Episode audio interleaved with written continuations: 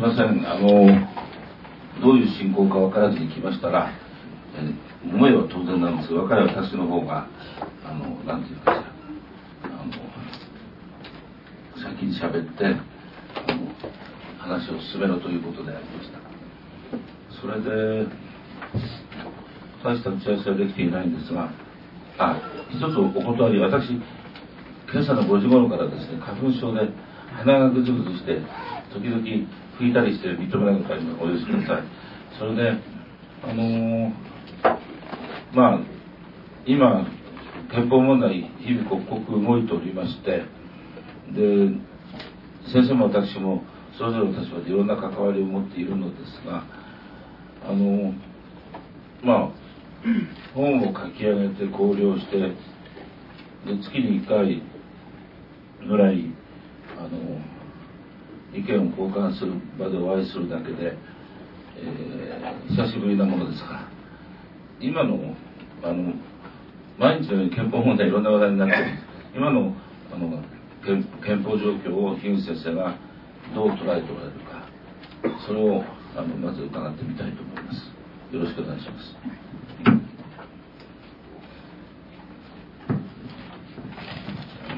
皆さんこんばんは、えー、今の質問にお答ええー、なるべく簡単にお答えしましょう私の感じを率直に申しますと今大部分のまあ例外はあります。大部分の政治家にとって憲法問題よりも選挙のことの方が頭がいっぱいじゃないでしょうか、えー、安倍首相は何が何でもどこでもいいから憲法に、えー、最初の人たちは浴びせたい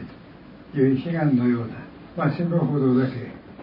です。私は原則としてテレビ見てませんので、えー、新聞報道によりますと。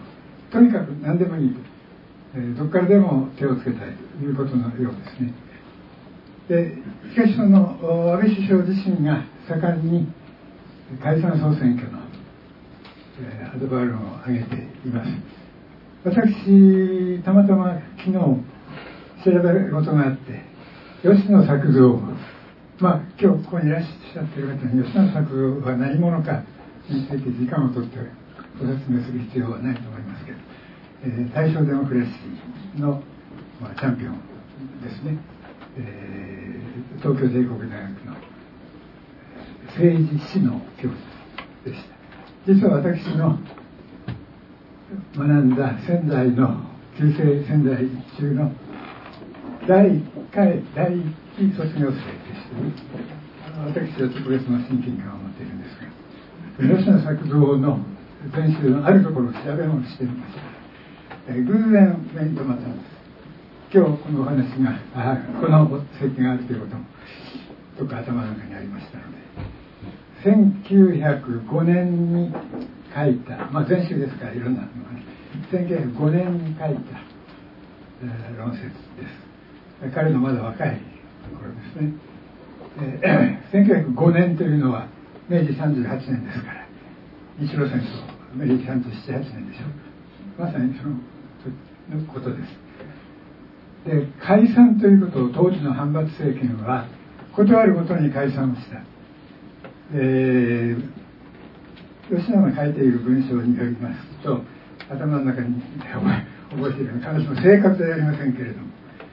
議会と義が合わないだけで解散する。というですね。まだ不信任というふうな問題は起こらないんです、えー、議会が 帝国議会の衆議院が不信任をすると内閣は変わらなくちゃいけないというルールが憲政の浄土という名前で大正デモクラシーの結果昭和初期にようやく確立するんですからそれは後の話なんですね。しかし議会に法律を作ってもらわなくちゃ政府が動きが取れませんからでそういう意味では議会との関係は当時から非常に大事な問題だとで反発政権は議会と義が合わない議会に思う通りの法律を作ってもらえない。となるとその都度解散するそんなことがあっていいはずはない。というふうに書いておりましてですね。そうして、えー、私も知らなかった。それを読んで初めて分かったんですけど当時デンマークだけだそんなことをやってるのはというふうに書いてるんですね。まあイギリスは要するに不信任を受けた場合に返す刀で解散して選挙民の意思を通る。これは憲政の浄土ですね。自分の欲しい法律がを作ってもらえないから解散する。という邪道を繰り返しているということを筆を極めて批判しています。どうでしょう皆さん。今の政権は2012年に解散をし当時の当時の与党民主党と談合の上解散をし14年に解散をしまた場合によっては16年、えー、ダブル選挙に持ち込もうとしている。これは義が合わないところじゃなくて、えー、何でも通る。議会は何でも通るでしょ今、えー、議席の数から言っても議席の数だけではなくて党内での異論が全くない、えー、与党というのは戦後日本では、まあ、初めてですね。必ず今までは反主流派というのがあって、えー、気を伺って主流派の大将の首を取ろうとしていた。それが程よい緊張感を生み出して、えー、一つのバランス・オブ・パワーになっていた。そうですね。55年体制の下でもそうだった。元でこそそうだった。現在そうでないのに解散をしようとしてこれが当たり前だというふうに日本のメディアは考え受け取もう受け取っているんじゃなかろうか。解散自身が重大なそれこそ今ようやくこう行き渡ってきた言葉を使いますと非立憲憲法何条にそのものそばに違反するかどうかというのは、えー、なかなか言うのが難しいんですけれども少なくとも非立憲立憲にあらざることだという緊張感をもっと私たち自身が持たなくちゃいけないんじゃないか。これが答弁の感想です。はい。確かにあのよく解散は首相の専権事項だということばかりがメディアでも繰り返されてるしということは解散というのは全く無条件に総理大臣の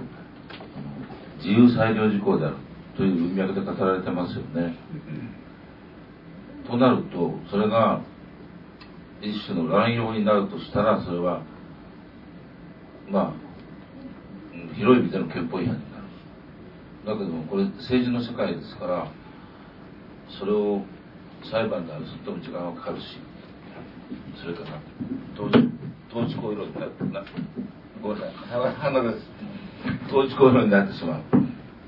となるとやはりそれこそ統治行為論よくよく言われていないとか問題なんです。統治行為論ってのは一時的には政治部門の判断だけども最終的には主権者国民がそういう判断をした政治部門を許すか許さないかという選挙の裁きでけりをつける法廷でけりをつけるものではない。ここまで言われると本当は統治行論にならないんですよね。あのフランスの統治行論もアメリカの政治問題の法理もあの法の支配と法治主義がなんていう完成したような洗礼国で違憲審査権の部分の限界として統治行為があってそれがそれなりに機能してる。たらそういうきちんとした理解と運用なんだと。日本はこれ統治行論だからお前ら口出すなっていう話になっちゃったんですよね。だから今回のあの私が戦争法という論議の時もあの自民党の副総裁などは統治行論ということを強調してだから政治が決めるんだ。そこばかり強調しておられたんですよね。もちろん私なんか専門家としてそれはつまりところ主権者が決めるんですって言ってみてもなんかあのなんていうか響響いていかないという。これとても重要な点だと思うんですね。あの政府たちは今選挙モードに走り出していかに生き残るかということをもうあの私も一日今日生きてても何回もそういう類のあの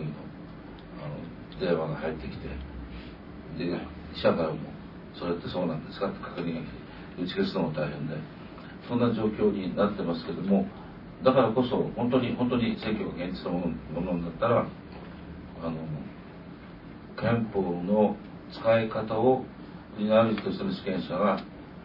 評価するという観点をきちんと言っていかなきゃいけないんですよね。あそれから全体の進行としてあの後半にあの皆さん方から発言していただく質問していただくというからあのそういう場面を取るように言われております。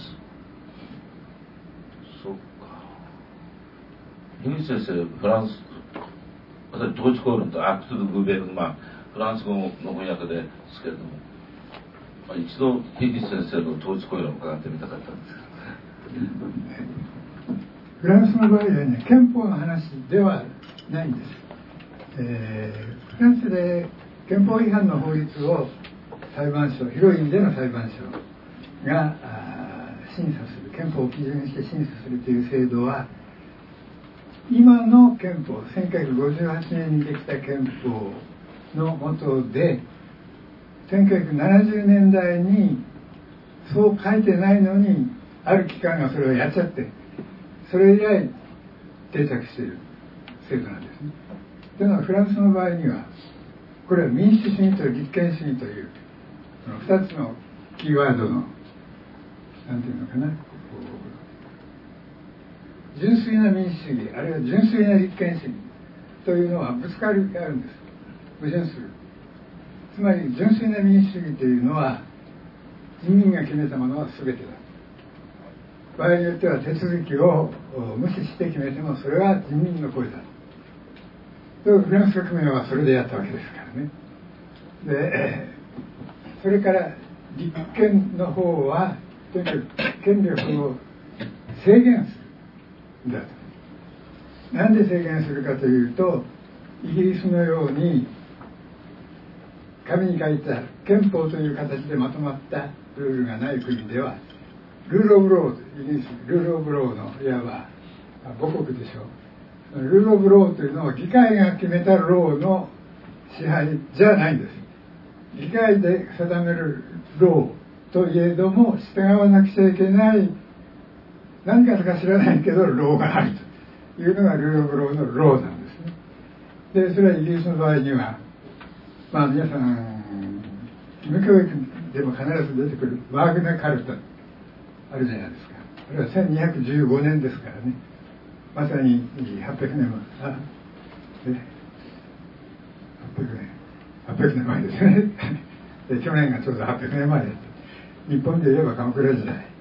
平安末期から鎌倉にかけての話ですよね。でそういう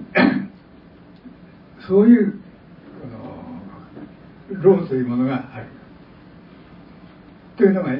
ギリスの場合でしょこれが立憲の一つの典型的なパターンです。ですから民主と立憲というのはそのまま生の形木木のままの生の形だとぶつかり合う。でその2つのそのキーワードを結ぶ線の落としどころのいいところでバランスをとって制度を作るのが各国それぞれの憲法の在り方なんですね。でそういう点から言うと話が前提の方から話してきましたけれどもフランスの場合には伝統的に真ん中よりはちょっと民主によってそういう国ぶりだったわけですですから統治行為という言葉は立法府を憲法を基準にして縛るというレベルの話ではなくて行政府を法律立法を基準にして縛るという一段ランクが、まあ、上下ってのはおかしいんですけどね憲法を頂点にすると下一段下の段階での行政裁判制度の話なんですね。で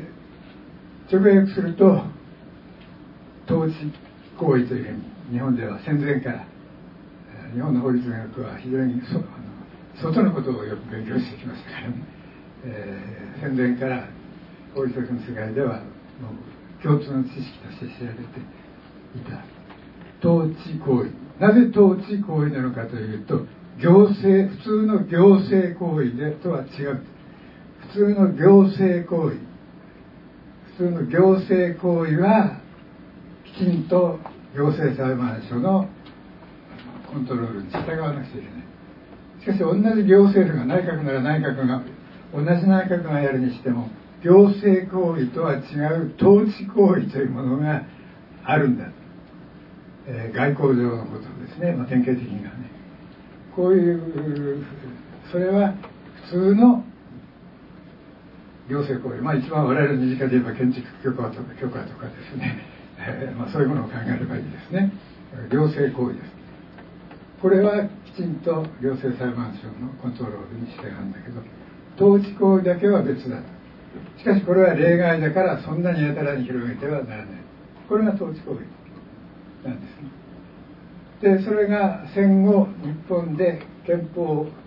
裁判という制度を最高裁頂点とした裁判所がやれるということになった時に、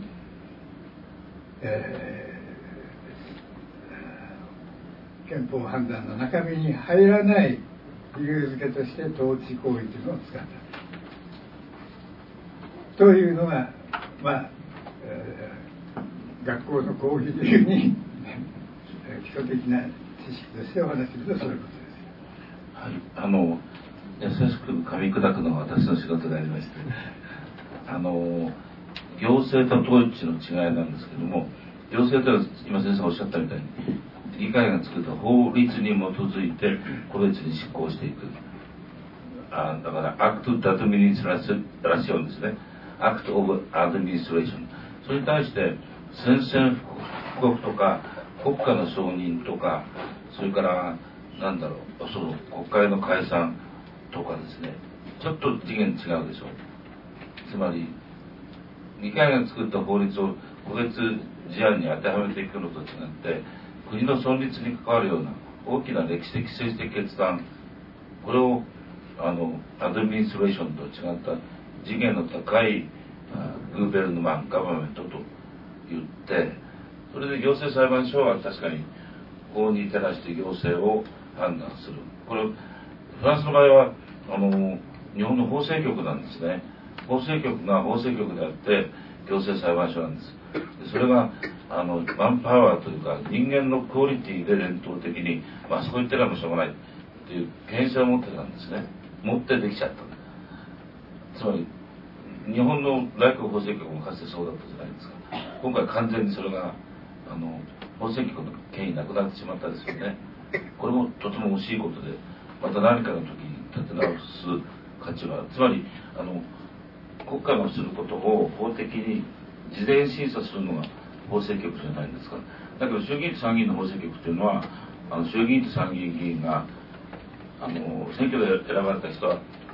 人気で選ばれてきてますからその大衆の要望とか自分の思いを言うのはうまいけれどもそれを テクニカルな意味で法に従えることはあの別に要求されてない。それを法制局に投げつけるとそれを文書にしてそれが衆参法制局。ですね。それはつまり衆議院と参議院のあの法案した機関ですね。それに対して内閣の法制局はその官僚たち法のプロたる官僚たちが出してくる法案を全体として整合性があるかそして最終的にはこれって憲法に触れないのというところでそのプロの作ったものを審査するからすごい権威性があるしそういう人材が連綿と続いていたんですよね。今回それがなくなっちゃったことはあの大変な安全面が取れちゃったこと。あの政治が暴走しやすくなった。これはあの覚えていただきたいと思います。あの今の話の中えー、内閣法制局というのがいかに大事な仕事をしてきた役所なのかというご説明の文脈の、えー、中だったから少し軽く扱われた印象があるかもしれないけれども。事業法制局もですね、えー、戦後はかなり人材を揃えてで内閣法制局のやってきた仕事に似たようなことを議員立法についてあのやれるようになってきてるんですね。というのは議員さんたちはいろんなものを要するに地元に地元のためになるまあ表になりますから立法をしようとするでそれをこの生の形で持ち込むと。いや先生それは法律というのはそういう個別的な行政にあたるようなことを立法でやってはいけないんですよというふうな助言をこれは実際に議員法制局のにいた若い人からだいぶ前ですけれども、聞いたことがあります。でもちろんそれに比べて内閣法制局というのは明治憲法以前からあったんですからね。でそれはフランスの話のとっかかりにあったフランスの、えー、内閣内閣法制局兼行政最高裁判所。それでフランスの官僚行政機構の中ではそこにあの、えー、学校を出てそこに行くのが一番まあ優秀な人間だとされてきたのがフランスの法制局ですけどね法制局兼行政最高裁判所ですけどそのその一部を明治以来ですねやってきました何しろ初代の長官が明治憲法の作る時に実際に、えー、なんていうの基礎にをリードした人物がそのまま内閣法制長官をやってるんですからねそういう権威のある役所だったというのが話の本筋です。あの先ほどイギリスの話を伺ってて、40年以上前にハーバードロスクールで法制史を勉強したことを思い出したんですけどあのイギリスという国はキリスト教国ですからあのこの世の揉め事をあの裁判官が今仲裁した判例の蓄積の中から裁判官が判例法という法体系を読み出してくるじゃないですかその基準として天にですね神の法があるという前提なんですね。だから聖書を見るとよくわかるんですけど、その天に神の法の巻物があって、それは徐々に開かれていく。徐々に。開かれていることによって地上の我々にあの天の方、つまりあるべき法、自然の法ですね、が知らしめられている。で、 law というのは法であって、あの国会が作った statute、act じゃないんですよね。それを徐々に紐解く場があの裁判官ってあの修道士と同じ格好してるじゃないですか あのもともと進学校から法学校って分かれたんですが第一の場があの議会制度以前から裁判所ありますから第一の場が法廷でで後に議会ができたら第二の場が議場でというふうになってちょっとそれを今の樋口先生の話を伺いながら思い出していたんですけどね。それでさらにアメリカという国はイギリスのように歴史をかけてゆっくりゆっくり発展した国じゃなくてある日突然革命戦争で独立しちゃって急ごしない国を作るわけですからこれは逆にあのナポレオンがフランスをバッと侍だと同じで慣習の成熟を待ってられないんですよね。だから法廷でビシッとこの国はこういう国なんです。と成文から動き出した。まあ明治維新の日本大日本帝国もそうですよね。そこであのアメリカとイギリスの本質的な同じなとこと違うところがつながって。でもアメリカはやはり最高裁判所すごい権威を持ってて最高裁の法廷で判例という名の憲法改正やっちゃうんですよね。日本日本はそれできないですからねセブン高校ですから。どうぞ私たちの本土の本でですね私は今まで喋ってるのとちょっと違う話し方をしたんですあの話し方というのは仕方の問題じゃなくて話の内容ですね。というのは私は研究者や学者というのは自分の国を良くするために自分の国に対して厳しくなくちゃいけない。それは国民として市民としても義務だし。その一端を研究という場で引き継いでいってるのが大学ので研究している人間だ。という考え方を前提にして日本の現状についてまた日本の過去についてももっぱら批判的な立場からものを書いたり喋ったりしてきました。で、えー、しかし現在の政権広く与党のありようを見てちょっとあの考え方を変えたんです。あまりにも幕末維新以来の先輩たちが口に算段して築き上げてきた。でもちろんそのプロセスには戦争をはじめとして繰り返してはならない。恥ずかしい部分がたくさんあるんですけれども。しかしにもかかわらず極東のこの一角で、えー、黒船最初でもって近代化に取り組み。とにもかくにも1889年明治22年という時点で大日本帝国憲法を作った大日本帝国憲法の一条以下の中身は当時の当時のですよ当時のヨーロッパ欧米の水準に学びつつそれと比較可能なものをとにかく作ったわけですね。でそれを作った人たちもそういう認識を持ってい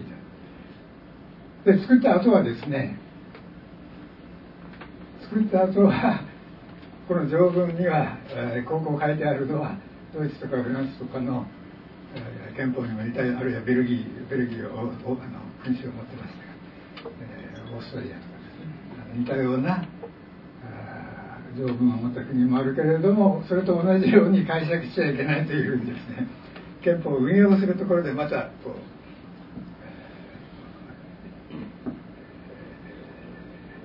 う欧米の影響を押し込もうとするんですけどしかしそれに対してさっきちょっとお話した吉野作造のようなデモクラシーを民本主義確かに民主とやると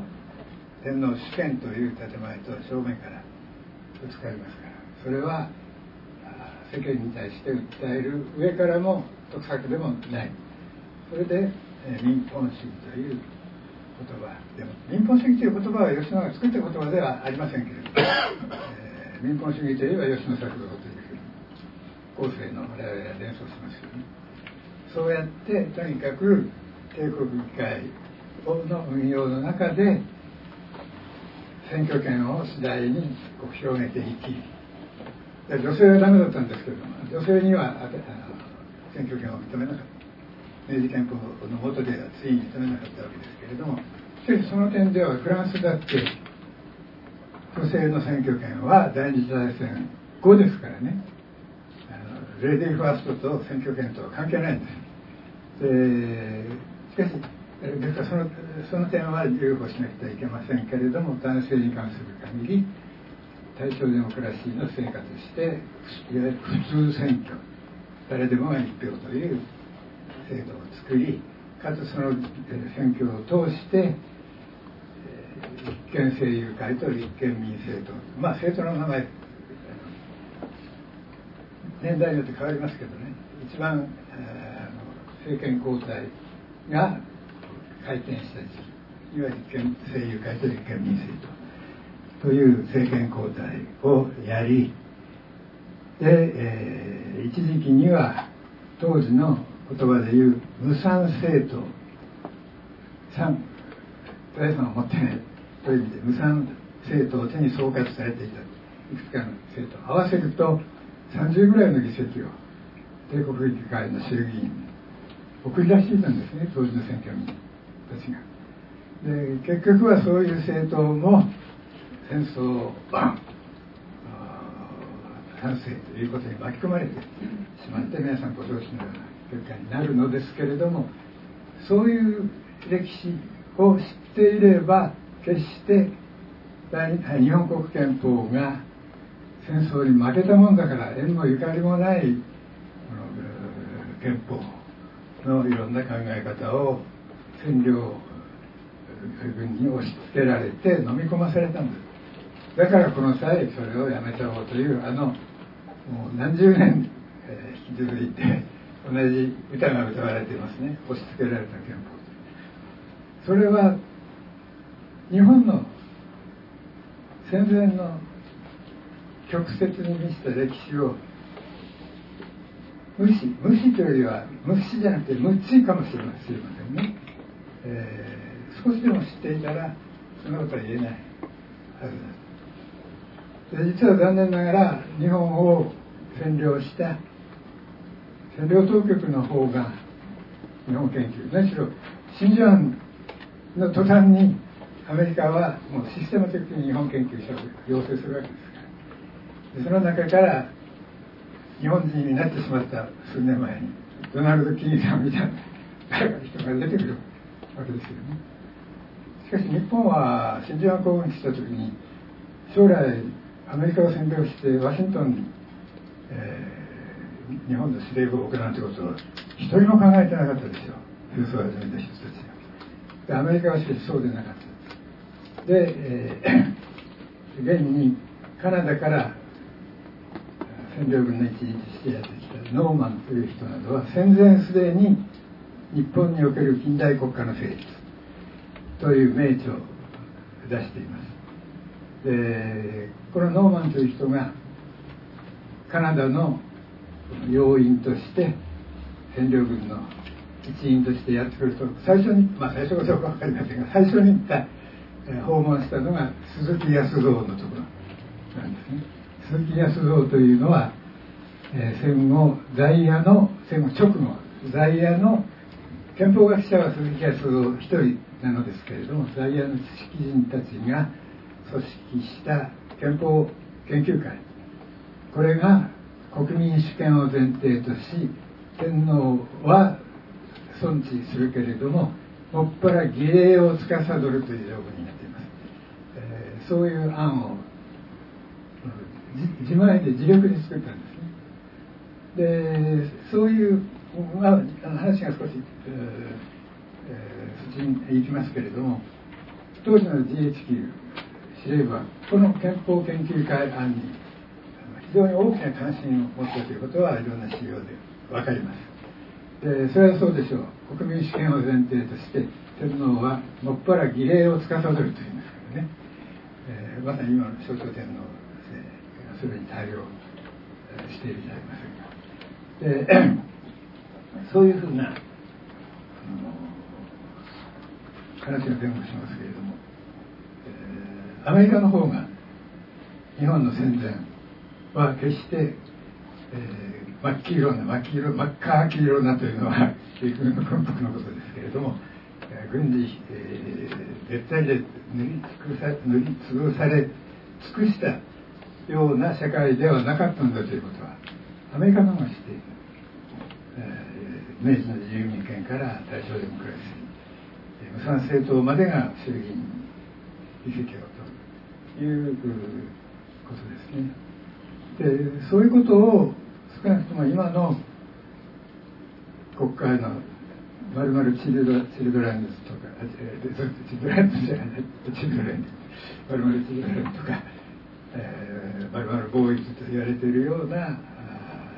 戦争を知らないどころじゃなくて、えー、はるか後に生まれたような若い人たちに少しでも知ってもらいたい、えー、みっともない憲法というふうに自国の憲法を扱うことによって国民のプライドを傷つけるような政治家に対してですね、えー、国民誰でもが知らなくちゃいけないことをもう少し知る必要があるんじゃないかという思いで、えー、明治憲法かのの下での日本をああいうふうに描いたわけですね。でそれは小林先生とのやり取りです。小林先生の方はあのより正当派的に、日本国憲法に比べて明治、えー、憲法が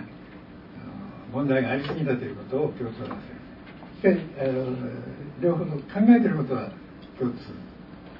だと思っています。あの今伺っていて去年のことを思い出したんですけどあの 6, 月4日に例の憲法審査会で長谷部教授と私と笹田教授が3人揃って意見と言ってこう事件風になったですよねあの直前にですねあの日憲法審査会で自民党の40代全般の東大出身の計算官僚上がりの代議士が質問に立って私にね必要に押し付け憲法論を言ってでしょでしょと小林田の会見派だからこの日本の屈辱を理解してくれるというので僕ポンと跳ねつけて向こうがへって感じになっちゃったんですけどね。あの本当に40代全般で東大出身で官僚上がりでとうとうと押し付け憲法論を自信に見せて言うんですね。さっきあの樋口先生おっしゃったけどもう少しあの勉強させなきゃいけない。我々全体がですよ。全体がですね。あのなんか歴史の勉強しなきゃいけないな。と思いました。それからもう一つさっき先生女性参政権の話をしましたけど私もあのアメリカ留学中にアメリカの最高裁判例をいろいろ読んでて本当に吹き出しちゃったことがあるんですけど1930年頃の判例でうーんとねどっかのミズーリかミネソタ要するにあの典型田舎の、えー、っとね、大きな市の市長の奥様がなぜ女性女性に制限がないんだと言って訴えたんですね。最高裁まで行っちゃったんですよ。そしたらあつまりあのあの裁判違憲無効であるというような歴史を立ったんですよ。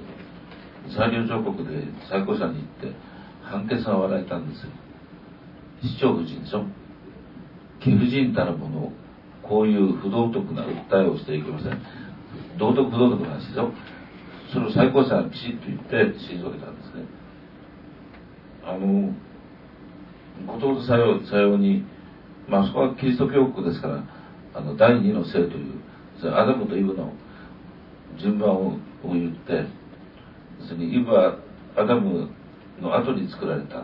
しかもアダムが一人で寂しかろうとバラバラ一本取って作られたというこれを協情主義的に言うわけね。いや僕今女性を侮辱するために言ってるんじゃないんですよ。何を言いたいかというと最近やはりどこの国でも第二次世界大戦が解放されて一億総活躍とかですね女性活用とか言うけれども本当に女性自身が自分の選挙権をきちんと終戦直後の方がよっぽど頑張って使ってたような気がするんですけど投票行動であれ立候補であれですねあのにもっと本気で頑張っていただきたいと思います。唐突にこだわるんですけど。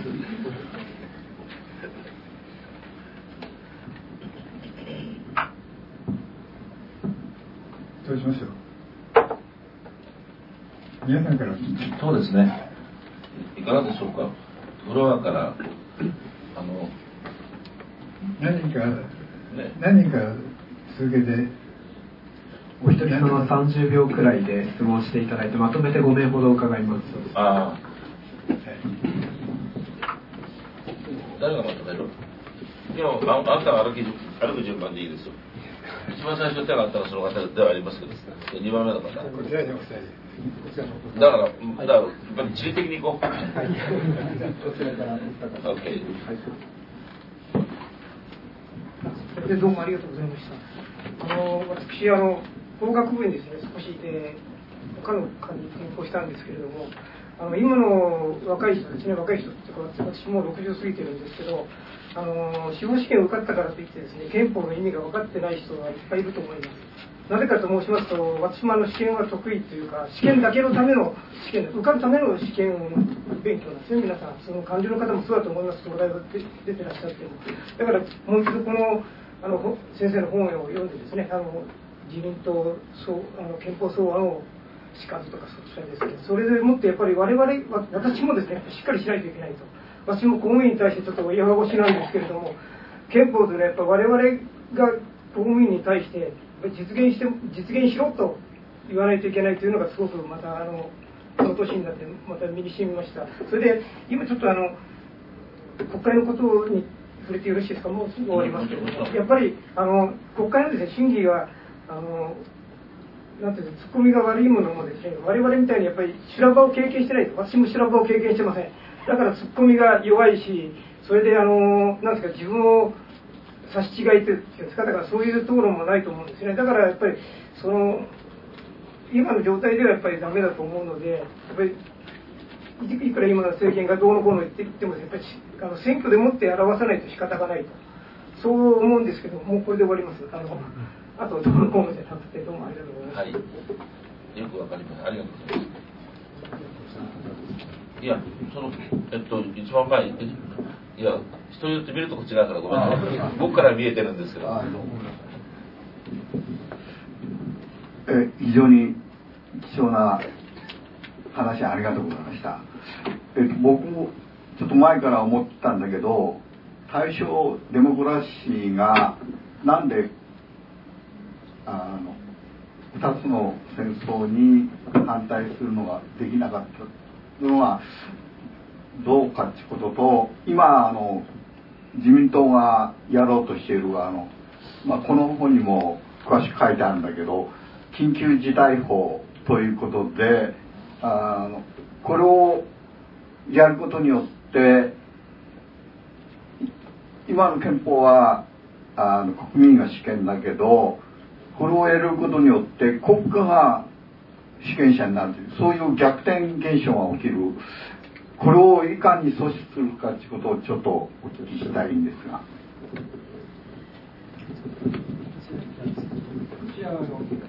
あ、そちらもじゃあそれでごめんごめんさいや人数はいいですよ。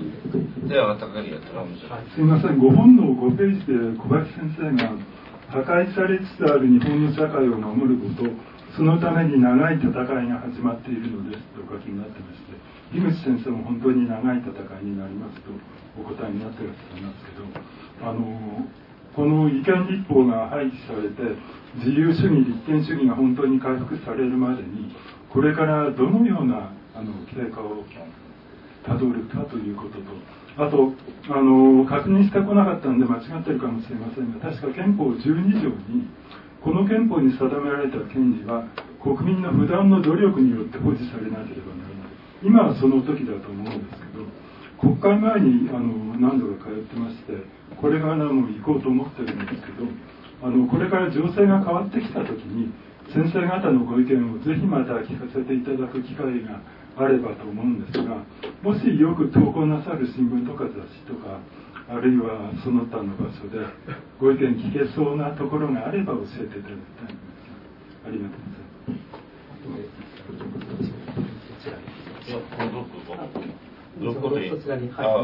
ますすいません。あの中学生簡単に言います中学さん中学3年のねあの社会科の夏休みの宿題でですね時がですね憲法を全部あのノートに書き写せと。全文から全部103条書いてそこからあの憲法を、まあ、学習するというか憲法を考えることになってかれこれ三十数年なんですがであのまあそれはあれとしてあの樋口先生かつてあの岩波新書で比較憲法の本をお出しになってまして、えー、その方が思うんですがあの、うん、昨今日本がこの立憲主義をこう踏み潰す全く逆行する形になってるんですがあの比較憲法的にですねこんな立憲主義を踏み潰す国が現在他に他の国にあるのかと。いう状況をちょっとお聞きしたいんですが。ちらの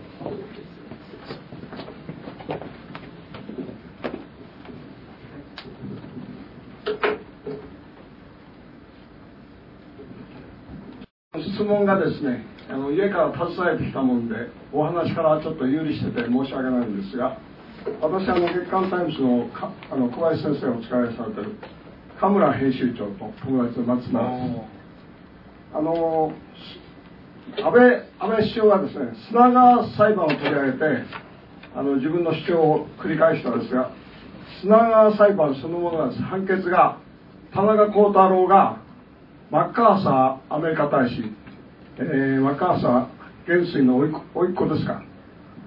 と何か内々に話をしてあれしたというのは全部バレバレバレバレにアメリカの公文書館から7年ほどかけて、えー、数人のジャーナリストが調べて、あのー、あれしたと。いうのを堂々とですね、あのー、まあ、あの田中幸太郎は裁判裁判官の独立を犯したわけですがそれを取り上げて堂々とやってると。あの安全保障問題についてですね。その辺について小林先生のご意見を伺いたいはいあのありました。ありがとう。あと一人。時間ない？はいどうぞ。あとどなたですか？ね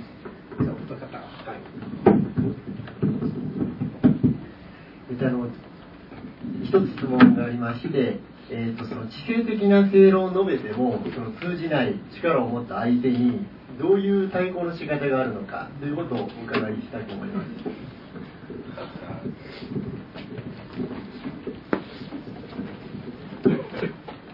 えっと、自衛隊っていうのは今、僕は明白な憲法違反だと思ってるんですよ。それで、あの国会前でこう憲法を壊すなと言ってるような人たちは自衛隊についてあんまり言わないんですね。でこう自衛隊が、まあ、憲法違反であるなあるから、まあ、軍隊に持てるようにするのか、あるいは持てないようにするのか、明白に書くべきだと思ってます。で、それについてちょっとお伺いしたいと思います。どどうです？あの発言も終わったと思ってよろしいですか？はいでは樋口先生がお答えになりたいところをお答えいただき残りは私がえー大正デモクラシー。もちろん遡ればもっとあの幕末まで遡りますね。そういう自由民権思想だけじゃなくて運動も含めてですね。しかも流血。あのついでですけど明治維新はあたかも明治維新は無血革命だった。というふうなイメージがあの広がってるんじゃないでしょうかね。政治家の人たちの間。しかし幕末から最後西南の域さらには、えー自由民権に対する大弾圧まで含めると大変な血が流れてるんですよね。そのことをあの忘れちゃいけない。ということをああえて、えー申し上げておきたいと思います。それはあ本本本論ですけれども大正デモクラシーがあったのになぜああいうことになったのかというご質問。あの勘どころのご質問だと思います。まあ他の質問ももちろんそうでないというわけじゃありませんけどね。でもちろんいろんな説明の仕方があると思います。で私は憲法を勉強してきた。我々二人が憲法を勉強して人間ですから私からは憲法の問題。即して申し上げたい。それは私は1934年昭和9年に生まれています。で34年35年というのは大変大きな憲法の問題という覗き窓から見ると大変大きな大転換だったんですね。というのは皆さん言葉をどっかでお聞き及びでしょうけれどもそれ以前は典型的には当時東京帝国大学の憲法の講座を担当していた見延達吉。戦後東京都の見延知事という方がいましたね。その父上なんですね。見延達吉がこれも簡単に東大の憲法講座の担当者になったわけではありません、えー、最初の帝国憲法ができて最初の担当者の穂積八つか八つの束と書く方は出来上がったばかりの帝国憲法を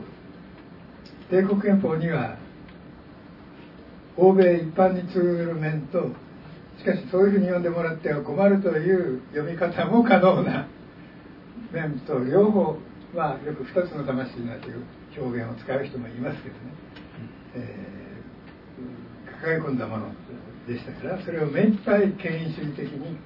解釈しよう。で一国独立の憲法なるものは一国の根本法なるがゆえに一国独立の解釈あるべし、えー、イギリスの歴史はこうだったとか日本と国柄が似ているとされていたドイツではこうだというふうなことを議論に持ち込んでは、まあ、いけないという立場の憲法がまず最初の主義です。それは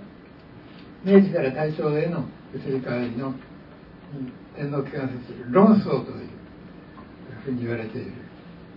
ひとしきりの議論があっての明治から大正への切り替わりの天皇機関説論争を経て二の部の天皇機関説というのは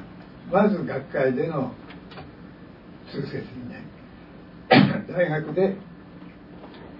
教育された官僚たちがそれを具体化しえー、それは帝国議会でも共通の了解にない。宮中もそのような考え方で運用された時期。これがちょうど吉野の民本主義の時期と重なる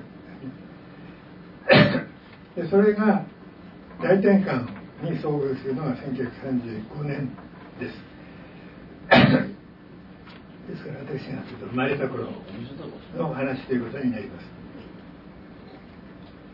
それまでは日本の政治の上層部はまさに天皇機関説で動いている。天皇機関説というのはどういうことかと言いますと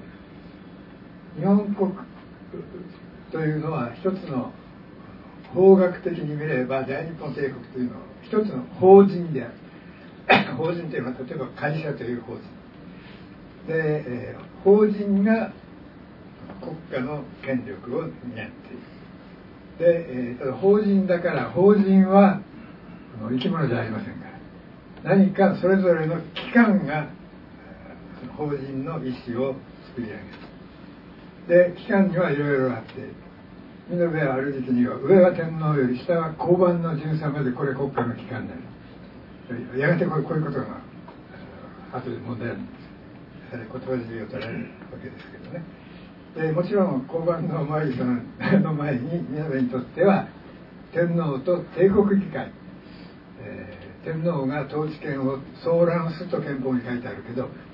えー、同時にこの憲法の条件に従いこれを行う。ちゃんと書いてある。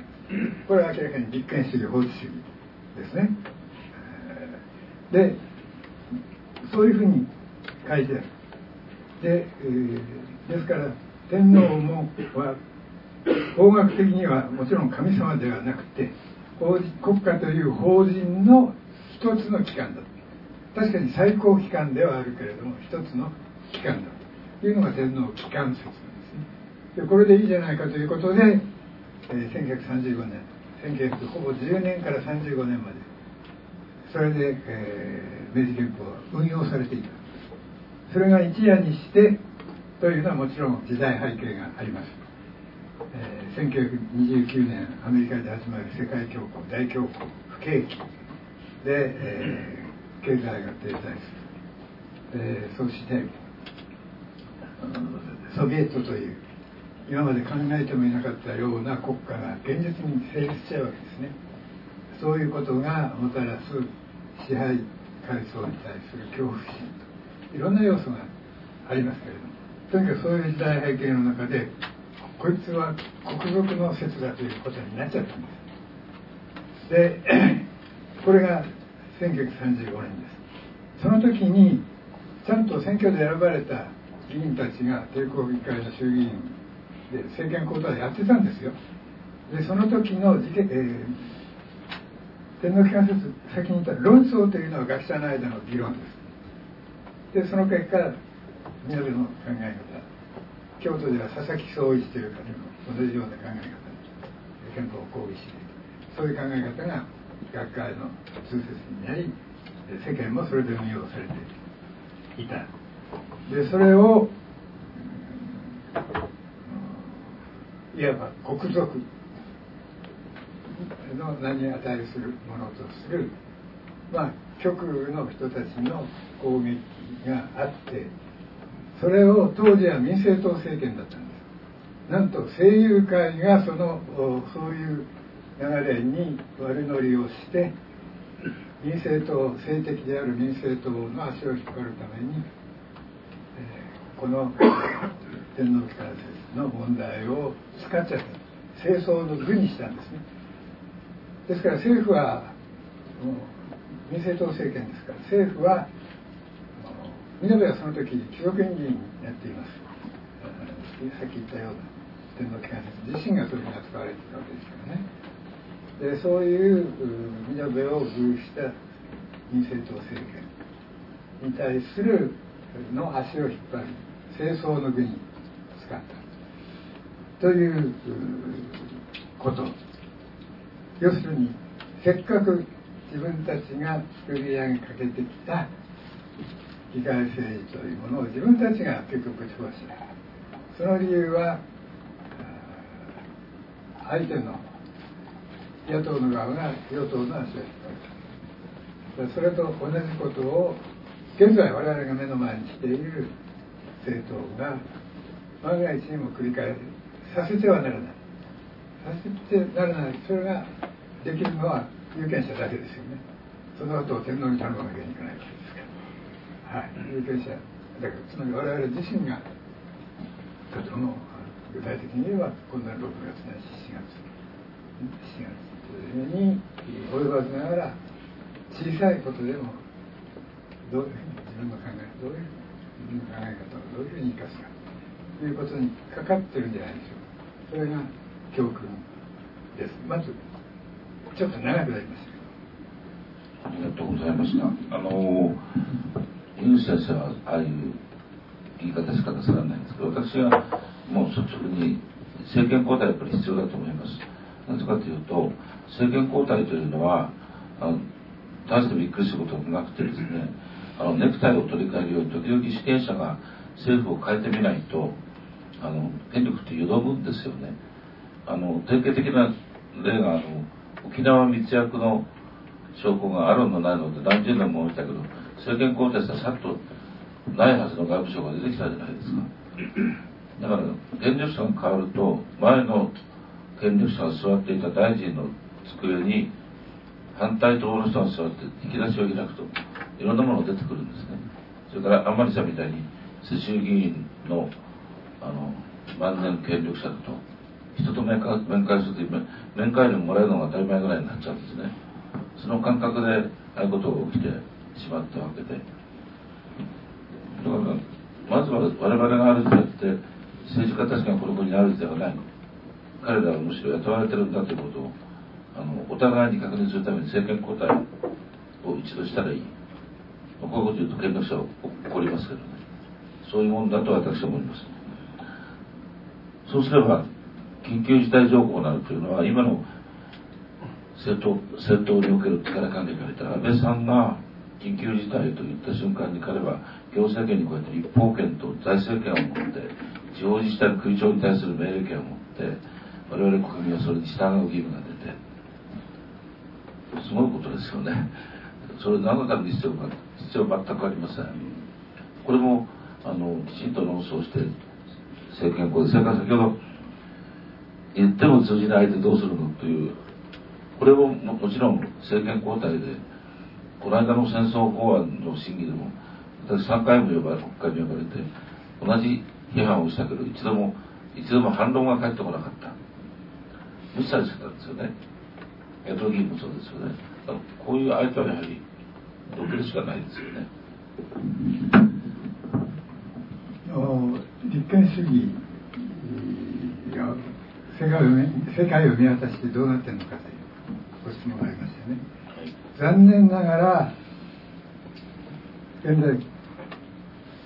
正式にな意味で国家というか、まあ、イスラム国という国はまあもちろん初めから別としてですね、えー、例えば台湾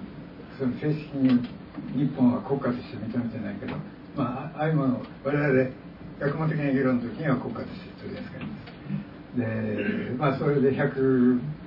ぐらいあるんですか？今国家と称するものがねこれは不正確ですから、えー、おおよそのことですけれども。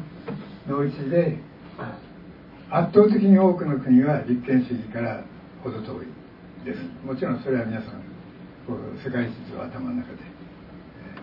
ー、思い出しくださればお分かりでしょう。ところが残念なことにはそれ以上に例えば EU という人類が生み出した最も理想的な国家連合であったはずので確かにいいことをやってきたんです今まで。それがここ23年の状況の中でそういう国の中で、まあ、名指すことができます、えー、ハンガリー。スロベニア。ポーランド。こういう国が本来ならば EU の加盟資格を失うようなことを国内で例えばポーランドので憲法裁判所を数の力で改訴してしまう。まあこれは国内法から言うと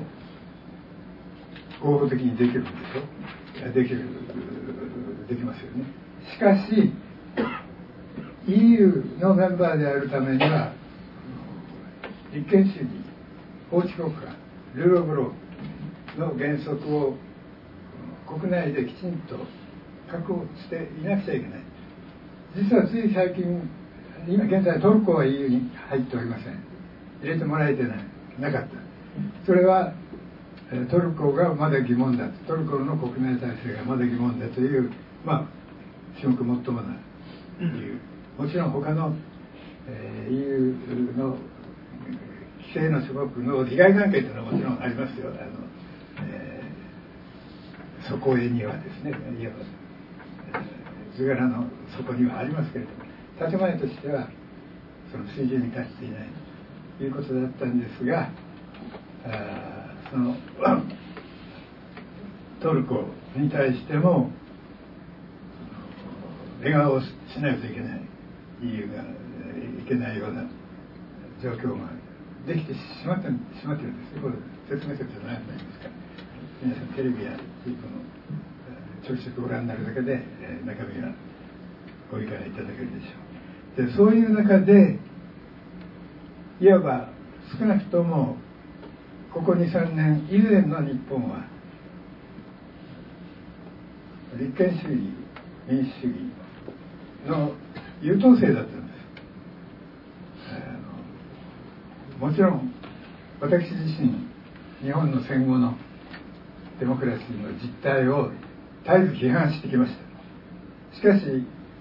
実は私は国外で国外の大学で講義する時などは日本は国家しかりか、えー、大日帝国憲法まで遡って、えー、各こういう歴史を踏んできているんだで利権主義の歴史から言うと1689年イギリスのビル・オブ・ライツ。あそこが一つの区切りになりますね。権利商店。で議会中心。の方向が大きく一歩踏み出す100年後の1789年は言うまでもなくフランス革命の人権主義から1989年は当時これで歴史はもう完成形態にまで達したとまで言われた、えー、党の一党支配体制が崩れ立憲主義の中に入ってくる。で追っかけて91年ですか？ソ連の崩壊という形で、えー、こう歩んできた。その中でちょうど間を一つ飛ばしました。1889年。1678-1789 1989の並びで第3番目の1889年というのが偶然でありますけれども大日本帝国憲法でさっきからお話ししましたような要素を少なくとも中に持った憲法を作りその中でとにかくいろんなことをやった結局は大失敗の歴史になるのだけれどもそういう失敗から学んで戦後の民主主義を作ってきたんだ。でこれは公平に見てそれこそ日本のプライドでであっていいしでそれからお隣のアジアのお隣の現に韓国や台湾は日本の1881年以来の道を歩んできてますね。韓国の軍政が民政選挙による政治に韓国変わりましたしね。台湾でも日本以上に定期的にそれこそ政権交代が行われてますね台湾でそうでない国々巨大大きな世界的な影響力を持ちつつ立憲主義民主主義とは言えない国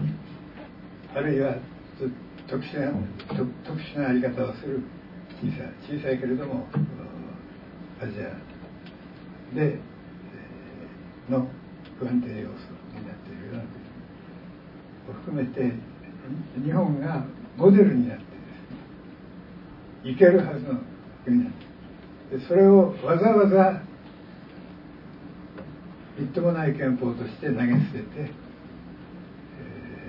ー、どういう冒険をしようとしているのか。それをさせていいのか。それを決めるのは我々有権者だし、まあ、選挙権を持っていない若者たちも含めて世論の力じゃないでしょうかね。はい、あのまだいくつか問題残ってまして長い戦いということとそれから津川判決の無効性それから自衛隊合計がいるか。でですねあの長い戦いと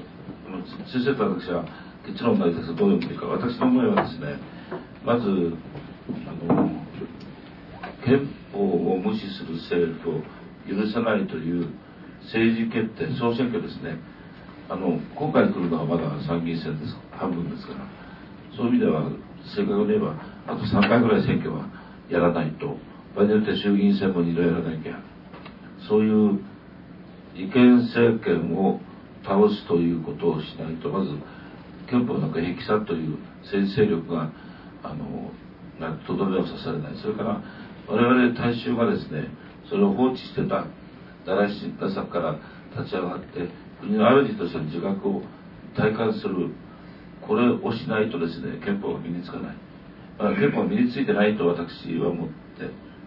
そういう意味です。だから永遠に続くわけではありません。それからえー、っとあつなが判決は当然司法の独立以前に国の独立がない状態だったわけですからあんなもの茶番でありましてバレた以上ですね理論上無効ですよね。だからあの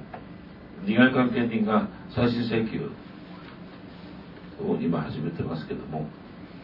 それ以外にあの関係者の救済はないと思いますね。それから自衛隊合計系の問題についてはですねかつてはえー、っと憲法学者の8割以上の意見で1割余りが合憲誤差誤差がございます。今はどうでしょう64ぐらいで、えー、意見合憲に分かれてると思うんですね。で今我々が私自身もその問題をあの語らないのは少なくとも合憲であれ違憲であれ海外派兵が違憲ということはほぼ95%もっとかな。98%ぐらいのあのお互いに憲法学者と認めてる人はあのそうですからまずそこを平然と突破する安倍内閣にけじめをつけることに今エネルギーを注いでそれが済んだら自衛隊合計系論争はそれぞれに言い分があることですからやればいいと思ってます。最後の点について私も一言だけ付け加えておきます。私はあの自分のまあ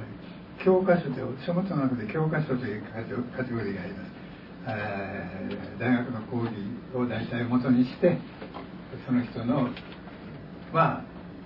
あ一生に一つ、憲法の概説を書く。これは憲法に限りません。民法の憲法ですね。でその記述の中では憲法、日本国憲法を制定するあの審議の中で当時の吉田首相が語った9条の見方最も素直な9条の見方、えー自衛隊は憲法9条の規定に抵触するという同じことを書いておりません。そそのことは一つ。で同時に現在我々に問われているのは自民党政権を含めてこれまでようやく確立することによって外で戦争をしてはならないという国民的なコンセンサスが出来上がっていた昨年以前の内閣法制局解釈ですね。これをまず守らせようということを私は中心の課題にしてやっています。ですからそれは普通に法律家として当たり前のことなんですね。例えば私が小林先生は実際に弁護士でもいらっしゃいます。私は弁護士はおりませんが私が弁護士だとして法廷に出てこの訴訟当事者を救う。ために。私が元来持っているその法律の解釈したのでは、えーこう実際にこの被告人を救うことができない。そういう場合には一旦それを前提にしてこういうふうに解釈すればこの被告人を救うことができる場合には当然そういう解釈で裁判官を説得するわけです。で今のなんか今の例えで言えば当面の相手は裁判官じゃなくて有権者の要するに世論に対して私が憲法の専門家として言う立場はまさに今言ったような法廷における弁護士さんの立場と同じです。ですから本来の自分の憲法記事の読み方を前提としつつこの内閣法制局の解釈。旧内閣法制局の解釈を維持していけば日本が少なくとも外で戦争してはいけない。という一番大事な肝心の点はを擁護しなくちゃいけない、まあ、こういうことです。はい、なんか皆さんのおかげで非常に緊張させられましたけれども、なんか生産的な話し合いの場ができたような、